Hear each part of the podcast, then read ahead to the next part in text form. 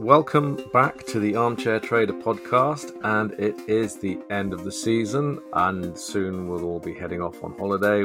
Um, so we'll be finishing the current season uh, with internal discussion with the rest of the team here, and uh, joining me on the podcast are Michael and John from the Armchair Trader team. And today we're actually going to be talking about stock picks. And what we're going to be doing today is I've asked everyone to come up with three companies companies they like the look of. One is a large cap stock, one is a mid to small cap stock, and then and then we're going to round off um, with a discussion on some wild card uh, stocks that we we've noticed and and also like the look of. Welcome welcome to the show, guys. Anyway, thanks, Stuart. Yeah, thanks. Uh, in the interest of time, um, I'll kick off straight away with one that I've actually been looking at. This is my large cap pick, and it's one that I've actually. I mean, it's a company I'm familiar with um, from a previous life when I was editor of the Hedge Fund Journal, um, and it's uh, it's Man Group. It's a hedge fund manager, been around for a long time. I used to work for another company that competed against them, and uh, they were the winners in that particular uh, arm wrestling match. But these days, if you're interested in the dynamics of the hedge fund market, it's certainly a very large business and increasingly more diversified business. Now under new leadership, uh, because um, old contact of mine, uh, Luke Ellis, is stepping down as CEO. But the share price has been picking up recently. When you look at something like this, it's been cropping up on my value screens in the last 10 days, uh, indicators being that fundamentally it was oversold and it was suddenly in the last few days the shares have been picking up and i've been looking at it trying to figure out why and i think it's because they just announced that they're buying a private credit fund manager which is varagon capital partners. Private credit is an area of the alternative investment space that has been growing over the last 15 years or so ever since the last big financial crisis it is an area of increasing interest for institutional investors, and it's obviously something that Man Group has decided they want to get into. Um, they've acquired a, a, controlling stake in a high quality uh, US focused group. Um, and that seems to be um, going down well with investors because the stock has been moving. Uh, it had been looking relatively moribund um, over April and May, where it was trading between about uh, 206 and 229, uh, but now up at 238, and I think it probably has a lot further to go in that respect. It's certainly, you know, with a new management team, you don't know where things are going to go over the next couple of years, but certainly this acquisition seems to be regarded by the market as a step in the right direction. So um, it's it's a very well managed company all the metrics seem to suggest that um, it's very financially robust, very decent brand, and it is a business that I think will continue to make money even um, in the current economic circumstances. How long a trade that should be, I don't know, but certainly overall, it seems to be a, decent value play at the moment. So that's my that's my um, my large cap pick for this podcast. Shall we go to um, Michael next? Happy to jump in. So, so mine's probably on on most people's portfolios anyway. It's a, a company whose uh, products and, and, services are sort of intrinsic to to our lives, uh, and it's it's it's in the tech sector, but it's it, it's almost above and beyond the tech sector. So, uh, I'm talking about Microsoft. Uh, shares are up 38% this year. So uh, although it's it's there was a bit of a wobble towards the end of last year, it's uh, it, it's it's found its resilience and uh, and the share price keeps moving. AI is something that we've been talking about an awful lot here at the Armchair Trader, and, and it's sort of you know a, a buzz word at the moment uh, for everybody, and uh, and it feels like Microsoft is sort of going to be at the forefront of of any developments there as we as we go forward. Um, and what's interesting, they um, uh, they just had a courtroom victory for um, uh, the purchase of Activision Blizzard, and uh, it, it, just it's, it's a lot of money that they've been bought for, uh, and it just just feels like uh, there, there, could be the possibility to sort of uh, almost change the face of gaming. a little bit. I think there's some um, some, some ideas there. Again, it's Microsoft sort of pushing the boundaries. The only thing for me is that it pays a low dividend, um, which means that there's there's reliance on you know continuous growth of the share price. But it's it's a great company. It's a great. Uh, they've got great products. I'm, I'm pretty sure that you know Microsoft touches our lives in you know, one way or another pretty much every day. I'd certainly. I was talking to a fund manager the other day who's who's heavily into Microsoft, and he was really raving about it. Um, I, I think uh, mainly because he likes the business model. You know, it's very subtle. You, you, so many people use it, and and these days you're just being charged a a small monthly fee for their for their product suite. They, they as you say, they seem to be intrinsically involved in the lives of, of most businesses and individuals around the planet. Um, and I, I, think that's that's why it's something that you know many investors already own and also probably a good benchmark for the tech sector as well. I should apologize to listeners who, who may be wondering why I'm sounding so croaky and, and Michael's sounding subdued as well. But we were out, we were out at, a, a, party in the city last night, which went on quite late. So we're still we're still uh, getting back on our feet this morning. so apologise to you all. Um, not at the party was uh, was John, um, who much sharper. hope, hoping he's sharper than we are. Not that much sharper. Um, I mean, Microsoft's interesting because it's yeah, you know, it's almost like a utility now because it's essential to sort of so many people. I mean, like you know, we wouldn't be having this conversation without Microsoft right now, and you know, uh, it's just it's it's like something which everybody needs, and it's just got that place in the market where you know it's entrenched and it's just going to be a revenue producer. I mean, I I generally cover small caps name, so you know, uh, large caps is is is not my area of uh, of expertise, but you know, I've been really blessed in the fact that you know I've had a large cap which has very quickly become a small cap. And because I'm such a contrarian, you know, I'm not going to say buy this stock because I wouldn't touch it with a barge pole. But, you know, Cineworld, we've been covering for about a year now, and it's a company that just keeps on giving. Well, except, of course, to shareholders. In recent history, well, at least since um, I've been part of the armchair trader team, you know, it's been one of the most spectacular falls of grace I've seen. Now, I don't know whether you, you, have read any of my articles, and I'm, I'm really not a Cineworld hater. And to be fair, I've got really fond memories, as we all do, you know, sort of Cineworld and Picture House, and it's just a bit of a British institution. And over my life, Cineworld's been a background to several good events. But, you know, if you're looking at it from a business case, the, the business case changed a lot since Mookie Good, I never can say this guy's name, Greidinger, um, took over. Now, he, he, uh, he came on, you know, about 10 years ago, um, and he was part of an Israeli sort of um, Eastern European cinema business, and he became the CEO. And he was really aggressive in the build-up of sort of Cineworld, and he spent spent um, the last decade or so gobbling up all these little cinema businesses across Eastern Europe.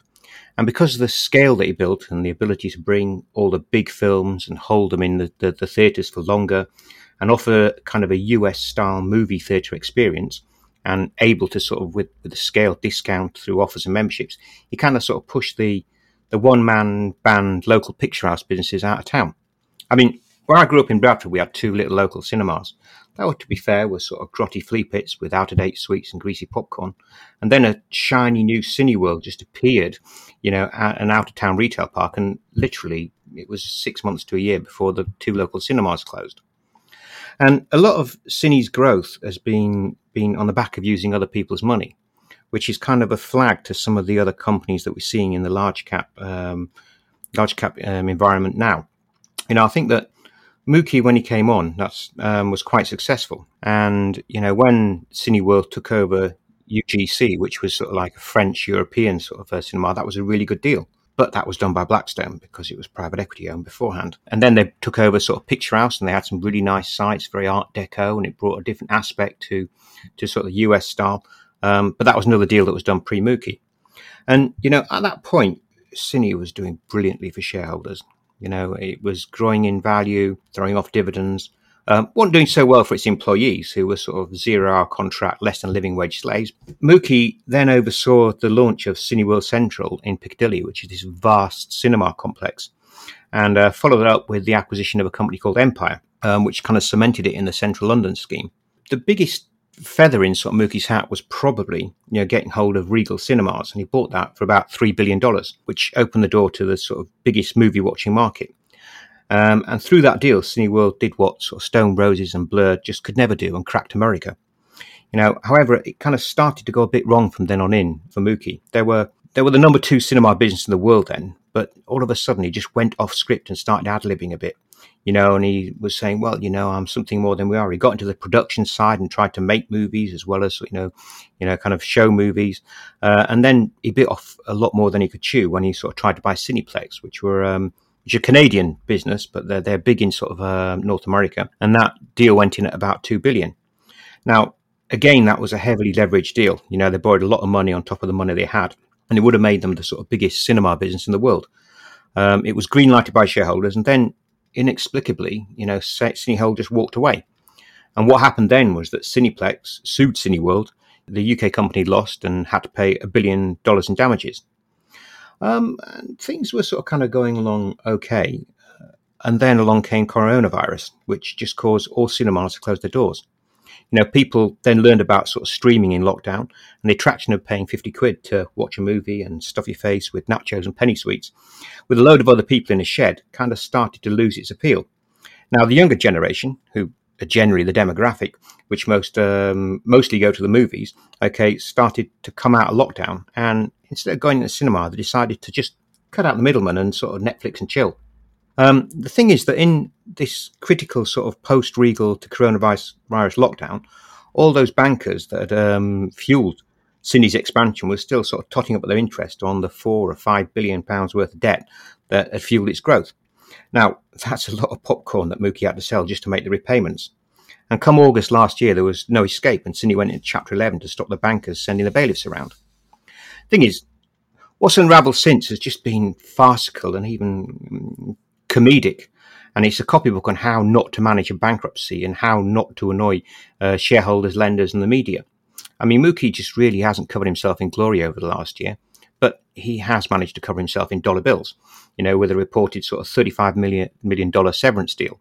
Um, that's a lot more than the big fat zeros that shareholders are going to get. That said, you know, Cineworld's been a bit of a lesson on how to sort of weasel yourself out of a situation brought on by your own hubris and still get a golden handshake goodbye, which I think is relevant because other executives at companies like sort of Vodafone or Thames Water might be looking at going, hmm, I think we can replicate this. Wow. Yeah. well, that's, a, that's been a story that I know we've been following quite closely for some months now. What do you think has been the big interest from investors in Cineworld, John? Because I think, you know, even going back to the pandemic when we were covering it back in 2021, there was there was huge investor interest in Cineworld, even though it was all all the um, cinemas were closed. I mean, obviously people were buying Netflix as well, but but for some reason the mass market thought Cineworld represented a good bet. Well, it's, it's, it's big and shiny, and you know every time you sort of drive past a motorway or drive down a motorway, you'll see a Cineworld sort of glowing out in the dark. It's an understatement to say that perhaps Hollywood might be overhyped. Okay, and you know I think that sort of uh, Cineworld's jumped on that hype, um, and people I think we're going for more experiences than stuff. And Cineworld gave you an experience. And to be fair, I mean, you know, even in, in the last couple of years, when they've uh, they've been down in the sort of doldrums, you know, they've still been sort of trying to push that that envelope out. I think um, I quite enjoy going to sort of one of their their um, theatres in in central London in Leicester Square and seeing their sort of 4DX. And I watched uh, Avatar there, and I was getting spat on, and you know, there was smoke going off, and you know, the arrows being thrown at me, and I went, "Wow, this is pretty good." Although I could have gone to Spain for the same price. People will always look at movies and look at glamour and look at sort of you know pizzazz, but the, the, the thing is that I don't think they moved with what was going on in in in the market, and also you've got to earn your own money before you can start taking on big deals like that.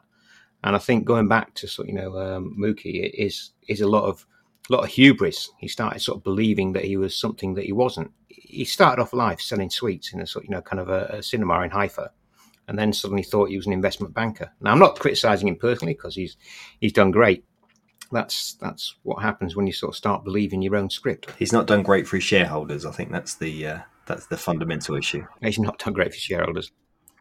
I mean, the th- thing is, I mean, like you know, it's going to go into a holdco now, owned by the bankers. You know, it'll drop off the sort of um, LSE, but I will put it past them in sort of maybe sort of five years, going back into private equity, going back into sort of, you know the stock market. You know, uh, that's if people are still sort of watching movies, but the amount that sort of Hollywood's chucking at things, it's back on the sort of you know roller coaster of Never Never Land. I think it's quite interesting. You took, Stuart, you mentioned about um, uh, you know how Cineworld was uh, taken to people's hearts over the course of um, uh, lockdowns and, and, and, and, coronavirus, and uh, you know I remember Carnival being another one getting a lot of attention. And and your point, John, of sort of you know shiny. I I wonder if it's sort of people were hankering after sort of you know getting out going to the cinema is, is is always a good one. Going on holiday on a sort of a luxury yacht or something for through Carnival, you know, they're, they're, they're things that people wanted to do, and maybe that uh, is probably influencing nostalgia. Yeah, yeah, at the time. You know, you look at the entertainment sector as a whole. You know, another sort of stock that we've covered has been Hollywood Bowl. The Hollywood Bowls had the same problems. They had to sh- shutter their alleys and stop paying staff and putting people on furlough. But they've sort of kind of come out of out of it you know, and they're still really vibrant because they've got that balance between sort of value right and you know the experience right. And uh, I think that you know they're they're how you should have run a business, trying to sort you know kind of just stick to your knitting. Whereas I think that you know kind of Cineworld getting into sort of the production side and things like that you know, is probably sort of pushing the envelope a bit too far. Okay, so moving on to the sort of smaller end of the market, uh, my my next one is a little bit of a cop out because it's an investment trust, but it is one which has exposure to India. I've been a big fan of the Indian economic growth story. Um, as a kid, I used to live there, but I've been noticing, uh, for example, when we're looking at IPOs globally, the Indian IPO market has been incredibly hot recently not necessarily a good thing, but it does demonstrate that the Indian economy, unlike a, a lot of other parts of the world, is actually doing quite well. The investment trust in question is India Capital Growth, which is listed in London with the ticker IGC. And it's advised by Gaurav Narain at Ocean Dial Asset Management, based in India. Um, it's had some very good performance. Obviously over the last five years you've got to factor in the impact of covid but even based on that time frame you're looking at positive growth at 6.27% but more interestingly it made over 30% in the last 12 months and it's up over 27% in the last three years. That's a very difficult track record to beat in the investment trust sector at the moment. Um, and Ocean Dial has attracted attention, and in fact, in March of this year, Asset Co, which some people will know is the fund management business um, set up by Martin Gilbert, um, who used to be CEO of Aberdeen Asset Management, um, said that they would actually be buying Ocean Dial. So they've obviously recognized that um, there is considerable um, investment expertise there. Um, the thing to bear in mind about Ocean Dial is they are specialists in sort of the smaller end of the markets themselves. So they they they invest in the SME space in India. It's something that would be difficult to do unless you, you really know your stuff. And it's not necessarily the most liquid market in the world either. But they have been able to certainly produce some pretty decent returns um, based on that sector on the downside, um, if you're looking at India, the, the, there's been a lot of bad publicity around the Adani group recently, and that has hit some level of um, investor sentiment in India, and and even the guys at Ocean Dial, I think, have acknowledged that. But certainly, some of the analysts who follow this investment trust are saying that. But on the on the other side of the coin, SME market in India has been performing really well. The government is very proactive in helping that part of the economy to continue to flourish. The banking sector in India has been has been cleaned up, and credit growth is now increasing at a rate of about 16% per annum. Um, you've got a strong government infrastructure program going on. Uh, also, domestic manufacturing is benefiting from a, a lower tax regime as well The thing to bear in mind too is that India has been benefiting from a lot of business that might otherwise be going to China. Partly that's been politics, partly that's been um, economic reality, um, and also the on the Chinese zero COVID clampdown, which meant that some manufacturers just decided to start using Indian factories rather than Chinese factories. So overall, it's it's an investment trust that certainly taps into those considerable dynamics um, in South Asia. The two things people ought to bear in mind, though, is this this is quite an illiquid portfolio. So if you're buying an investment trust like this, um, don't expect to get your money out immediately, and there might also be um, a discount to the NAV because it's just because the portfolio is is um, quite illiquid. It's not the same as a, an investment trust that is investing in S and P 500 stocks, for example. Um, it is very much a small to mid cap underlying portfolio. The other thing that some analysts have flagged up about India is that a lot of Indian stocks are trading at high premium levels when you when you compare them with other emerging market stocks. So they're worried that some companies are beginning to look um, overvalued. That said, Indian SME sector is pretty diverse, and um, uh, the fund managers have got lots of um, fairly decent companies to choose from. The other big dynamic with India is the exposure to the export market. So that's an area where India could actually be hit by any further economic downturn. And again, um, with this investment trust, they've got about a 35% exposure to companies that are active exporters overseas. So, something else to bear in mind when you're looking at the numbers they've been able to achieve to date. But having said that, you know it's it's a good it's a good instrument if, if you're looking for for exposure to the Indian economy and and really you know you look around the world at the moment there aren't that many bright spots right now but but India certainly has been has been one of those over the last 12 months and and I would anticipate it will continue to do well. There's an article I think you wrote on uh, on on the site a couple of years ago Stuart um, which was talking about their workforce and and the fact that they have sort of a younger workforce than than than anybody else. I can't remember the uh, the, the, stats, but it's it's a young for uh, young workforce that's that's growing, which is probably why we're seeing the economy in stronger shape than than uh, than many other sort of more established uh, countries. Uh, so it's, it's certainly uh, certainly an interesting place, I think, to, to, to consider in the portfolio. Yes, and I'm also I mean I'm really encouraged by the way they've been able to pick up some of the slack from China um, because they're well positioned to do that, and and I think there's a lot of a lot of really um,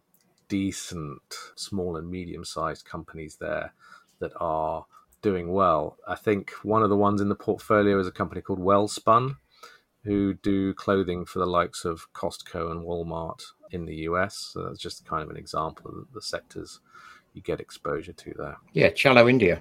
Um, I think it's uh, it's just it's one of those markets that once it gets moving, it's going to be quite unstoppable because of the demographics, because of the size, just the domestic market. You know, there is just vast, and if you you are sort of selling widgets to sort of Indian people, you know, you're never going to run out of customers.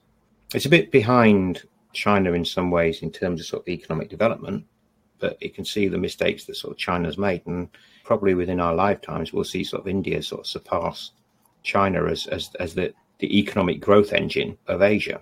I mean, China's always going to be there, but it's post-industrial. I think that you know, kind of India's at that stage in between that, you know, where it is going to go to the next level. And you know, with the the greater reliance on sort of tech globally, like we spoke about sort of Microsoft earlier, I think that sort of India sort of jumped onto sort of, you know kind of that bandwagon early, and you know, there's a lot of sort of, you know kind of innovation coming out of sort of India. Once India sort of works out how to sort of market Indian goods globally, I think it's going to be sort of, you know an amazing story. No, you're right. And, and the other impression I have with India is is unlike China that well, there is freewheeling capitalism in China, but China reins it in. There's there's the scope for state intervention at a level that I don't think you really see in India, and and certainly if you're talking about the the small and medium sized end of the economy, I think you know you just get a sensation from from companies there that they are that there aren't that many constraints about about um, you know, how they're able to operate, and you don't have these large state owned enterprises taking stakes in them or muscling in on the action as much as you do in, in China. But that, that's certainly my impression. Over to Michael now for your mid to small cap. Um, you guys may accuse me of of uh, going with my heart over my head, and that's fair. But I'm I'm going to put it out there anyway. Um, I'm going with an iconic brand. If you're in the UK and you're a, um, a supercar enthusiast, or you're a James Bond fan, or you know anything, anything, even Formula One, you'd probably want to see Aston Martin Lagonda doing well. And I've been looking at them, so I've done a bit of research. Obviously. Uh, there's a bit of a turnaround story. Because um, I know in, in the past we've we've written about them and and we've sort of been quite cautious about you know where they are and uh, you know what their prospects are. You know they had uh, last September they had an equity raise and they had a profits warning in in November.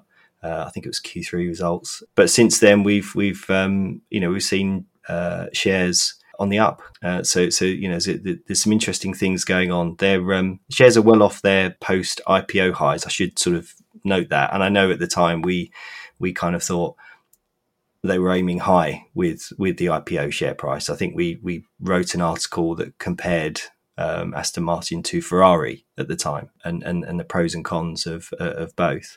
The, the company seems to be sort of you know riding a wave of of confidence. You know they're, they're doing pretty well in uh, in in F one. You know, as I said before, most most car lovers, particularly in the UK, would probably like to see them doing well. Um, so they're probably jumping on the back of that.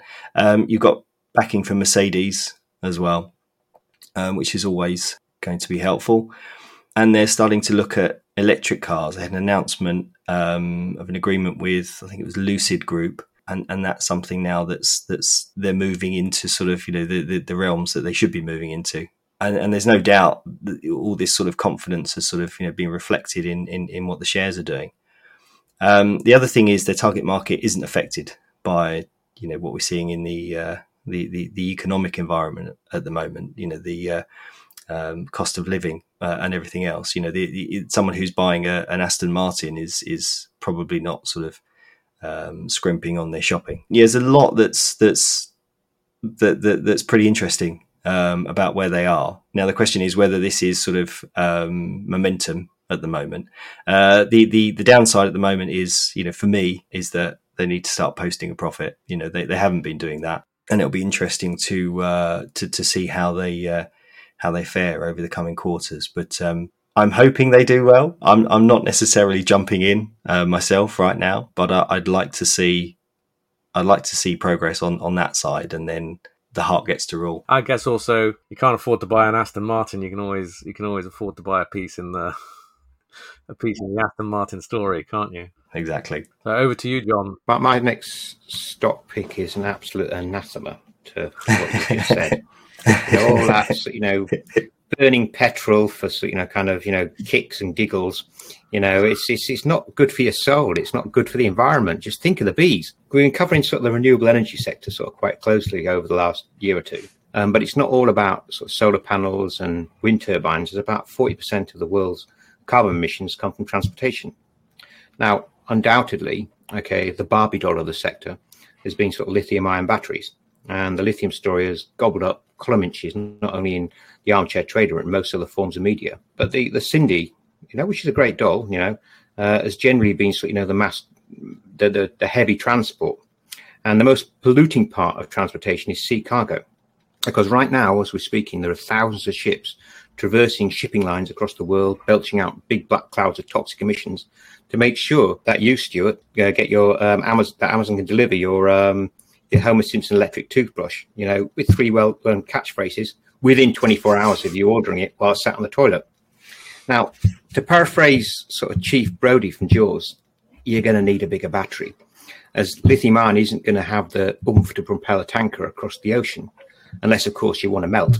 Um, so the challenge is to get that Homer Simpson toothbrush to brighten, but reduce the impact of its emissions. And my stock pick Quadrise thinks it's found the secret sauce to its uh, bio-MSAR synthetic fuels, which are a lower cost and lower emission um, fuel compared to what ships use at the moment, which is heavy fuel oil. However, just like Cineworld, Quadrise was really sort of knocked back by coronavirus. Now, after years of tests and trials in white coats in the labs, Quadrise was on the cusp of getting commercial trials underway, and then lockdown happened. Meaning it couldn't get its fuels out to the test site, and you know there was no one at the dock to run a commercial trial You know, and it's had a really choppy few years. It's missed a lot of deadlines. I mean, some have been due to forces out of its control, and others because of its own shortcomings. You know, things have been a bit close to home, and the share prices have been languishing at the bottom of the ocean.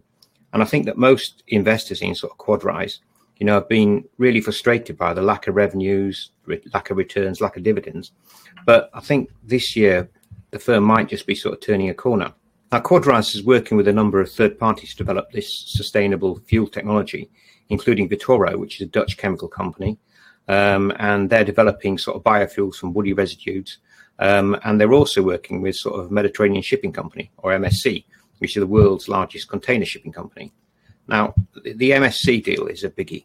Okay, and one analyst um, that I've spoken to thinks that the opportunity in the marine sector with MSC alone could be worth a multiple of Quadrise's current enterprise values in potential annual revenues if only a small percentage of um, MSC's overall fuel demand was switched to Quadrise. You know, MSC currently consumes over sort of 10 million tons of heavy fuel oil annually, and the analyst reckons that you know Quadrise could take a bit of that and charge about sort of fifty dollars a ton. Now, Quadrise has still got a bit of way to go. You know, it's flattered to see before, and it recently failed a trial with a client in Morocco because a bit of kit broke down. However, Quadrise found the part in the back of a shed somewhere and was ready to go again. And um, if successful, the trial should lead to the firm's first commercial deal. It's been a bit lukewarm, and the company obviously needs a bit more cash. As they recently did a million pound placement. Um, but if, and it is still a big if, they manage to get a positive test result, this company could just blow up. You know, but I wouldn't stake your granny on it, as there's plenty of other ways to play the transportation and the transition game. Yeah, no, you're absolutely right. It's it's a really tough one, isn't it, to to identify which is going to be the next big winner in that space because there's so many really really interesting stories out there. You can see things are changing, and you can see some of these companies have the technology to potentially be game changers. Um, but it's how they get that technology over the line and get that mainstream adoption that will will really take them to the next level. But then if you've got exposure to that stock, I mean, yes, you can you can make several times your original investment. Quadrise is probably one of those companies that we really want to see do well. Yeah, no, you're right. Everyone wants to see the, the, the sort of green stocks do well. It's just that some of them, yeah, seem, seem not to get the love they deserve and there's quite a few out there to choose from as well. That's it, isn't it? It's your Betamax and your and your VHS conundrum. You know, which is which is gonna who's gonna win out. Uh, now, just moving on to the sort of wild card choices. Uh, I've actually I actually had one, uh, and in the last couple of days, I decided I would add a second one. So these are both Canadian listed stocks. Continuing on the green theme we were talking about, uh, one is called Klimat X, which I've come across recently. That's Climate K L I M ATX, and they are effectively specializing in reforestation or rewilding projects in the tropics. Um, they've been working in um, Central America and West Africa.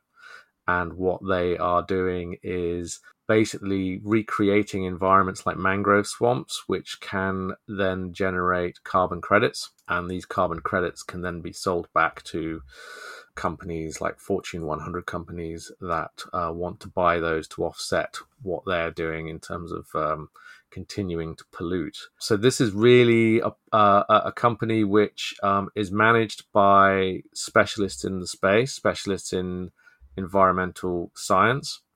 Um, so they know what they're doing. They have the technical background and the expertise in the in, in the carbon credit space it's it's interesting to me because it is an example of a project which is um, actually you can see that they're making a positive impact and they're looking for future projects of of a, a similar nature to that.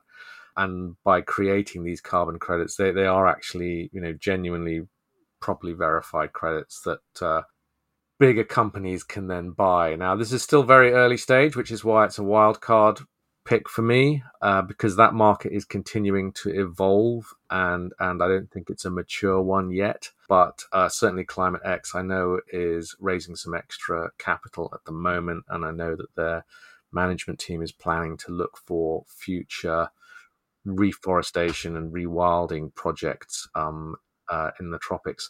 They tend to focus on um, smaller countries, uh, so they're active in Sierra Leone at the moment.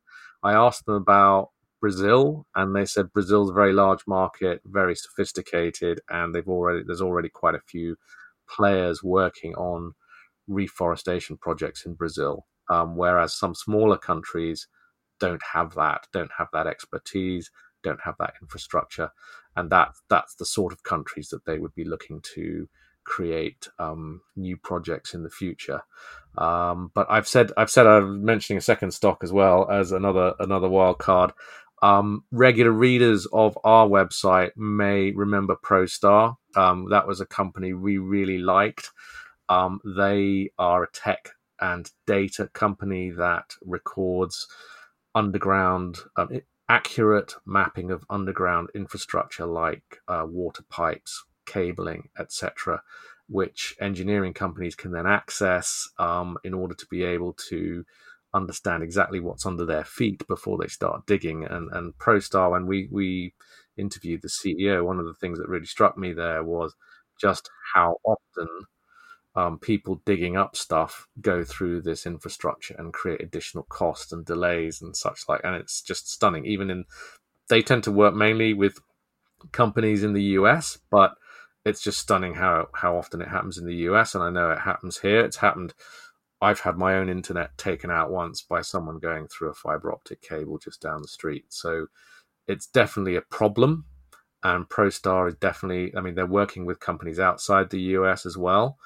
And we really liked it. We thought it was a cutting edge, fairly cutting edge tech play and the but but the the problem was the the share price just kept slipping and slipping and slipping and uh, the reason why I just flagged them up now is because that that stock has now started to rally and it's up um, over 50 55% in the last 90 days so there's definitely some heavy buying into the share now it's a niche play in some respects but uh, we think that it's just a really solid business and certainly some other investors I've spoken to who are in the shares feel the same way. So it may be just one of those cases where ProStar, you know, it was it was a case of being patient and waiting for it to turn around, and now it looks like um, that patience is starting to be rewarded. So certainly worth worth having a second look at if it's something you've already read about on the website. It's it's really great to see um, to, to see ProStar starting to uh, to make some moves. It's as you say, it's obviously one of those stocks that's just sort of not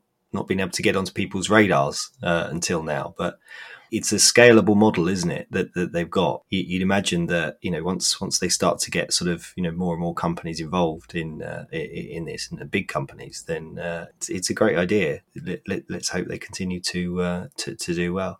I really like Klimat X as well. It's um just willing you know any any um, you know green stocks that have sort of you know got great ideas to to to offset carbon and uh, and and help us towards a world where uh, where we don't need uh, fossil fuels or, or, offset the use of uh, fossil fuels. Uh, it's got to be a good thing. Uh, again, as you say, early early stage, but it would be great to, to, to to see them doing well.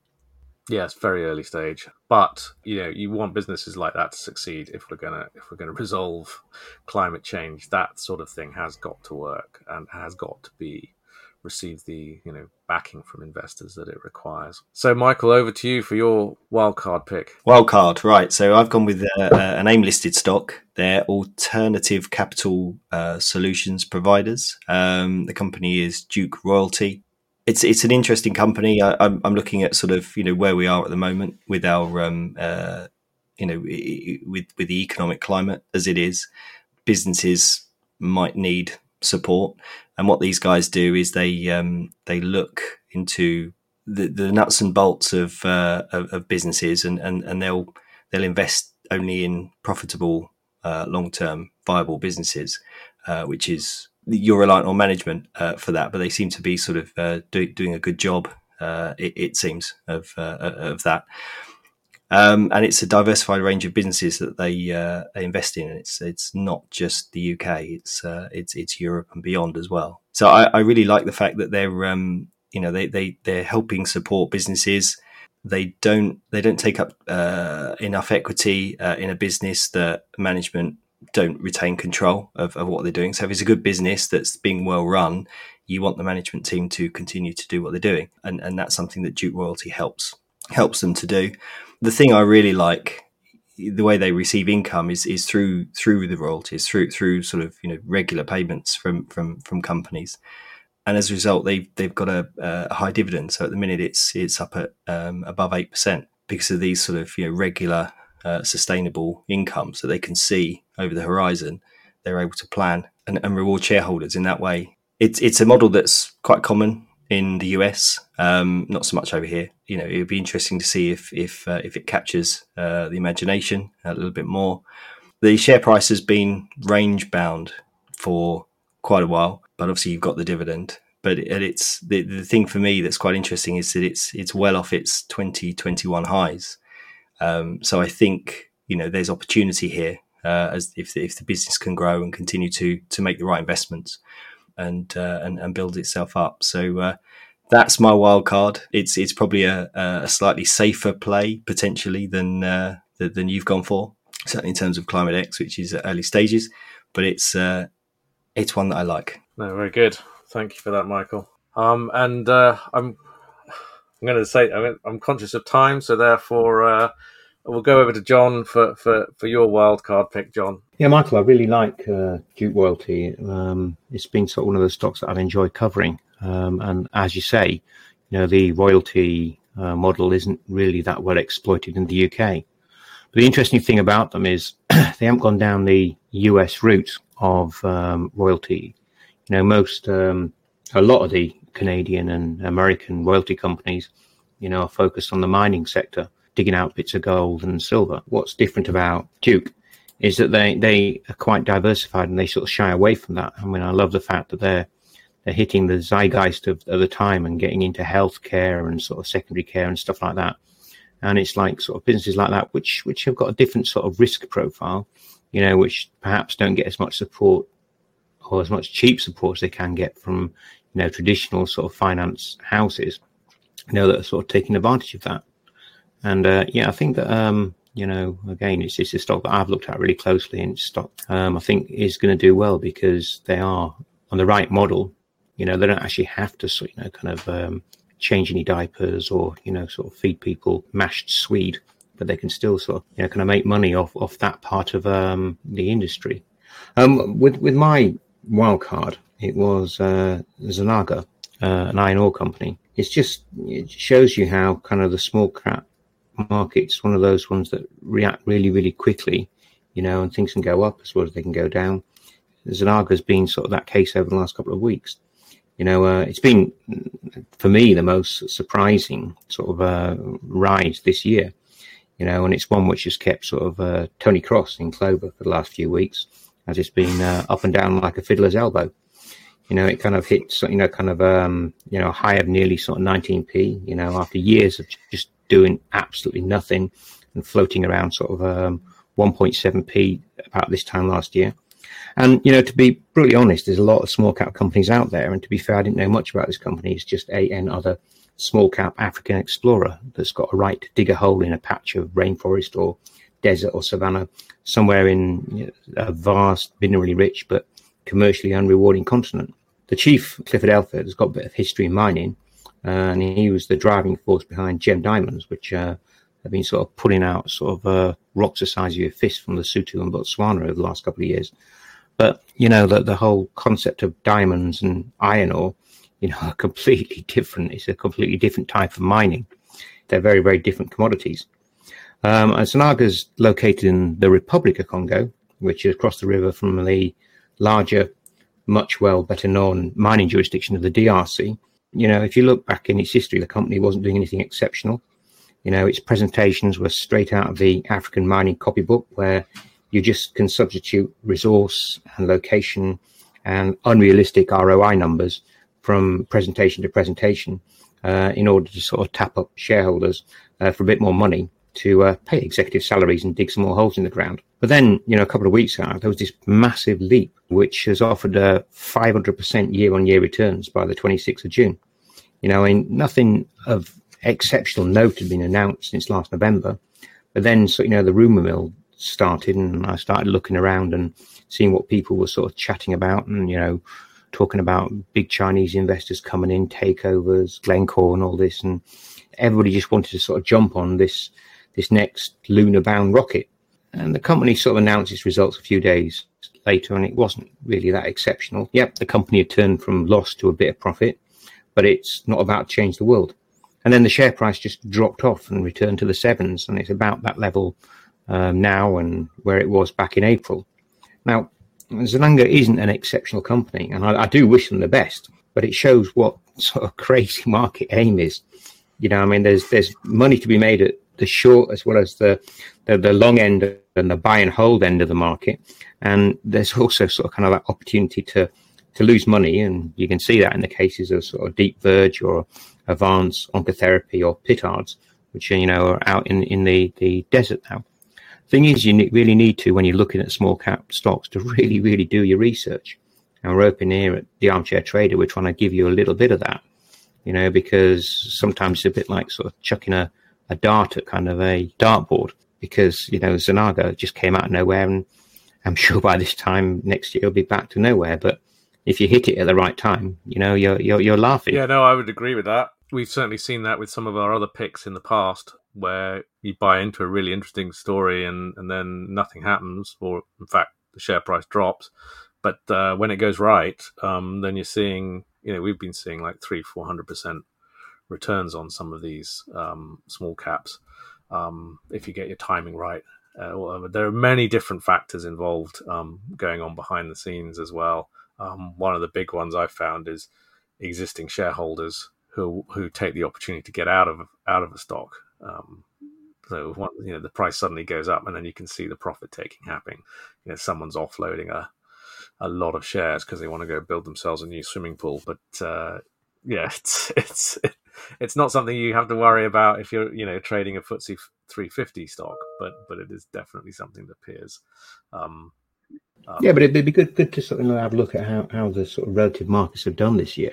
You know, I mean, like uh, the small cap versus sort of the FTSE 100. There's been sort of a, a level of you know subduedness in the bigger companies, and you know, in many ways disappointment. Whereas you know small caps, you know they're they're a bit bipolar in the sense that you know kind of you know some of them are going, oh, it's great, the best thing ever, and other ones are saying, well, we're kind of a little bit cautious about the next results. You're not quite sure if it's going to go, but we are a going concern. Honest, Gov. Yeah, you're absolutely right. So before we before we close the episode and indeed um, the season for the year, any any last comments or remarks from you guys? Just, just for me, just a, a, thank you to everybody for uh, uh, listening, um, sharing, commenting, liking, uh, and supporting us uh, essentially through through the year. Obviously, without um, listeners and, and and you know visitors to the site, then uh, you know this doesn't happen. So, uh, as always, very much appreciative. thank you. Yeah, I'd, second that, that Michael. I think you know it's it's it's, it's actually sort of, you know a real pleasure working here because you know you get to to look at these small companies and you know it's just just just fun for me you know finding out about all the innovation that's in that that market you know if you want to see things changing where the sort of titans are going to be and I'm being a bit biased here because I just love small caps. Um, you know, it's, it's it's really where the action is. No, absolutely, absolutely. Um, we're wrapping up the podcast for the summer um, to allow our team to all go off and, and get some beach time and our plan is to uh, return with a new, brand new season, uh, new guests, new interviews. So uh, make sure you subscribe to the channel, um, and also uh, if you're not already signed up to our either our weekly or daily newsletters on the uh, website uh, thearmchairtrader.com, do go over there and sign up to get your your fix on what's happening in the not only the equity markets but other markets as well. Um, so uh, have a good summer, and we'll see you back here in September. You've been listening to the Armchair Trader podcast. Make sure you visit our website, www.thearmchairtrader.com, for your daily dose of financial markets news and sign up to our free newsletter there.